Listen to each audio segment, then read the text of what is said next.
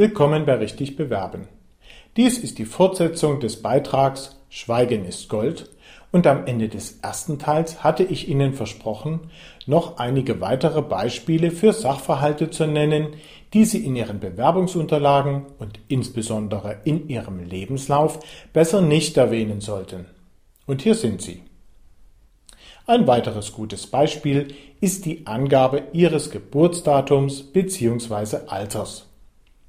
Das muss man allerdings differenziert sehen, denn es kann durchaus sein, dass Sie selber ein hohes Interesse daran haben, dass diese Informationen von Anfang an bekannt sind, und zwar dann, wenn Sie sich eben gerade im besten Alter für die Position, auf die Sie sich bewerben, sehen.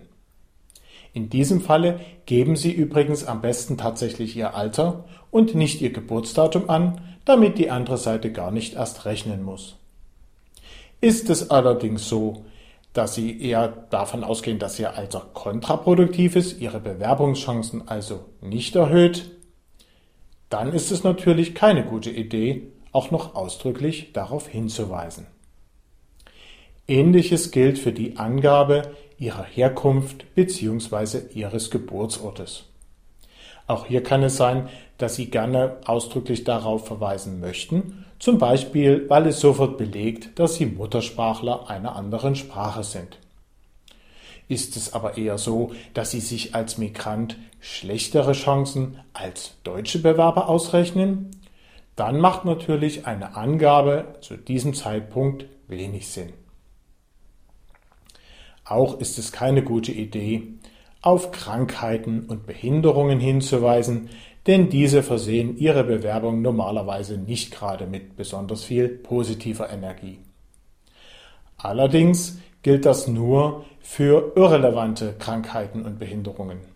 Relevante Sachverhalte sollten Sie besser angeben, denn in diesem Zusammenhang muss ja geklärt werden, ob Sie am Ende die Tätigkeiten, die mit der zu besetzenden Position zusammenhängen, auch erfolgreich und ohne Gefahr für ihre Gesundheit ausüben können. Dann sehe ich immer wieder, dass viele Leute auch einen Hinweis auf ihren Familienstand bzw. die Anzahl der zu betreuenden Kinder machen. Dagegen ist an sich nichts zu sagen, nur wenn Sie selber bereits davon ausgehen, dass das für Ihre Bewerbungschancen kontraproduktiv sein könnte, dann ist es natürlich auch keine gute Idee, das zu tun. Ein Klassiker ist übrigens die Verwendung von vollkommen unpassenden Fotos. Ich habe im Laufe meiner Karriere da schon einige haarsträubende Sachen gesehen und kann Ihnen nur dringend empfehlen, wenn Sie kein gutes Foto zur Hand haben oder mir herstellen können, dann lassen Sie das Foto lieber ganz weg, als dass Sie ein ungeeignetes verwenden. Auch ist es keine gute Idee, Anlagen beizulegen, die tatsächlich schlechte Ergebnisse ausweisen. Und das gilt sowohl für Schulzeugnisse als auch für die Arbeitszeugnisse früherer Arbeitgeber. Und zuletzt möchte ich Ihnen ans Herz legen, auch die näheren Gründe, weshalb Sie bei früheren Arbeitgebern ausgeschieden sind, lieber nicht zu erwähnen, insbesondere wenn diese negativer Natur waren. Schließlich wollen Sie ja mit Ihrer Bewerbung positive Energie ausstrahlen und in diesem Falle wäre das wahrscheinlich kaum noch der Fall. Damit stellt sich die Frage, wie Sie am besten festlegen können, ob eine gewisse Information bzw. ein bestimmtes Dokument nun mit aufgenommen werden sollte oder lieber nicht. Und das machen Sie mit einer kleinen Testfrage. Fragen Sie sich einfach bezüglich jeder Information und bezüglich jeder möglichen Anlage, inwieweit diese tatsächlich Ihre Bewerbungschancen erhöhen werden.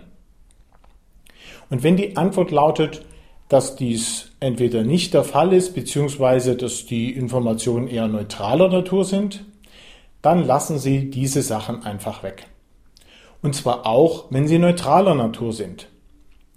Denn auch diese Informationen machen ja Ihre Bewerbungsunterlagen nur unnötig länger und verwässern die wertvollen Informationen darin. Im Zusammenhang mit dem Weglassen von aus meiner Sicht richtig schädlichen Informationen sind mir drei typische Einwände bekannt. Der erste Einwand ist, dass man das ja so machen müsse, also auch diese für einen selber negativen Informationen mit angeben.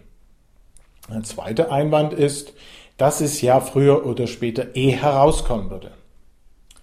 Und der dritte Einwand ist, dass das Unternehmen, was die Stelle ausgeschrieben hat, ja ausdrücklich vollständige Bewerbungsunterlagen angefordert habe. Und diese drei Einwände kann man sehr einfach entkräften. Und wenn Sie meine Argumente dafür kennenlernen wollen, dann freuen Sie sich auf meinen nächsten Beitrag.